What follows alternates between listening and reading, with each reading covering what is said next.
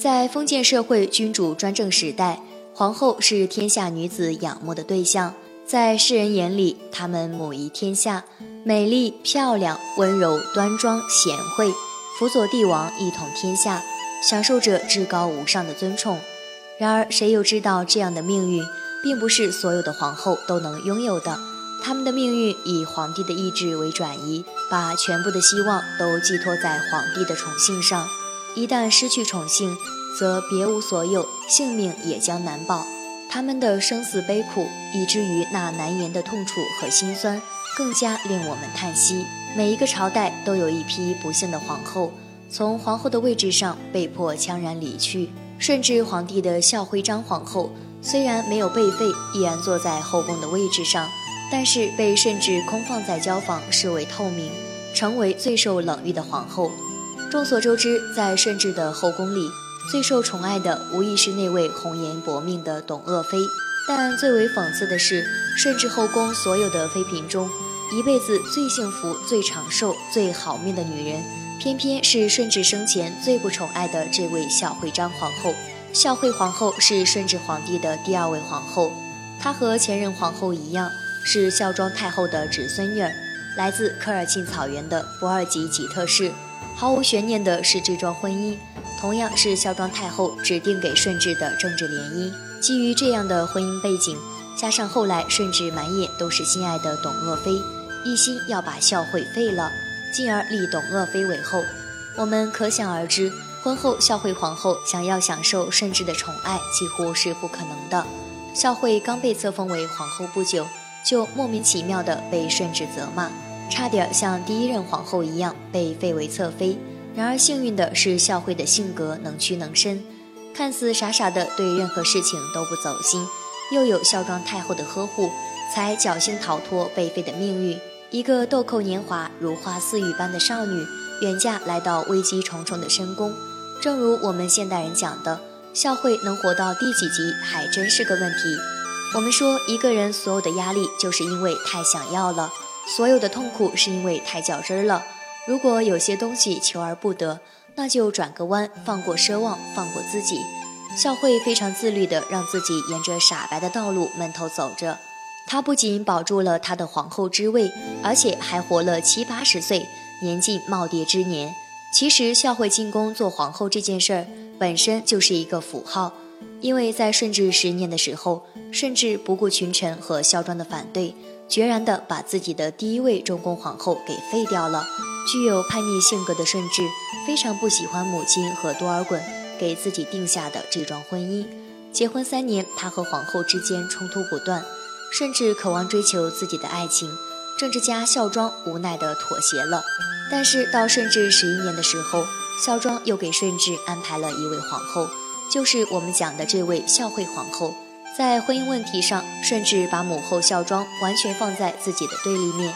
故伎重演的极力抵制这桩联姻，迎娶孝惠只是标明中宫有主，我不爱也不想去爱。面对顺治这样的态度，孝惠在婚姻里的任何努力都是无用的。她进宫之后就守空房，真正的成了一个符号，一件摆饰。婚姻里没有任何缠绵悱恻的实质内容。这时的孝惠把自己的傻白发挥到了极致，你来与不来，我都在中宫。你爱或者不爱，我还是皇后。即便如此，被冷落的命运依然不愿放过孝惠。顺治对董鄂妃的疯狂宠爱，让孝惠同样面临被废的结局。为把董鄂妃立为皇后，顺治极尽所能地冷落孝惠。到顺治十五年的时候，他们的婚姻也维系了三年的时间。可是三年的时间里面，顺治根本就没有和孝惠同房过。顺治以此为理由。说和孝惠已经分居三载了，实在不喜欢皇后，一定要把皇后废掉。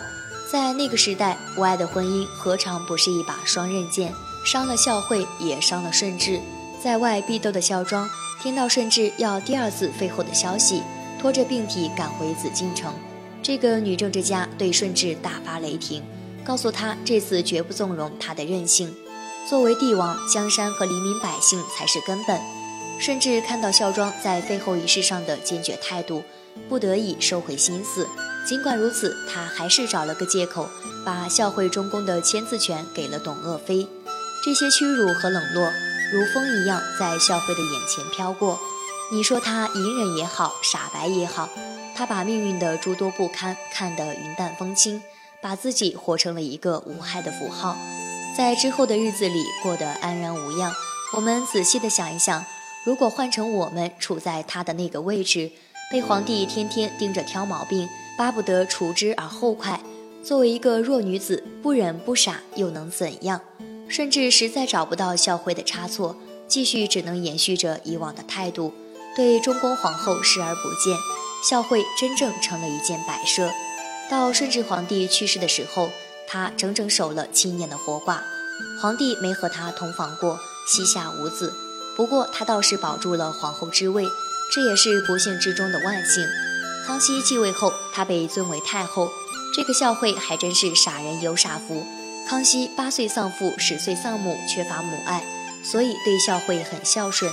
比如给太后盖新房子，孝惠过生日的时候大摆宴席，用一万粒米做米饭，预示太后万寿无疆。为了怕孝惠孤单，把皇五子交给太后抚育，五阿哥给她带来了很多快乐。那么更让孝惠太后感动的是，康熙给孝惠在孝陵边上营建了一座规格高大的陵寝，被称为孝东陵，是明清第一座皇后陵，将来是孝惠的万年吉地。孝惠不知道是真傻还是装傻，总之，那么她的傻，她的不走心，不仅保住了后位，又做了五十六年的皇太后。七十七岁高龄过世，还真的很神奇。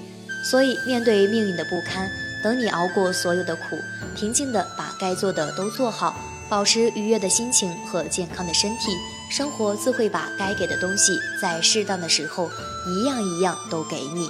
今天的分享就到这里。希望您能喜欢。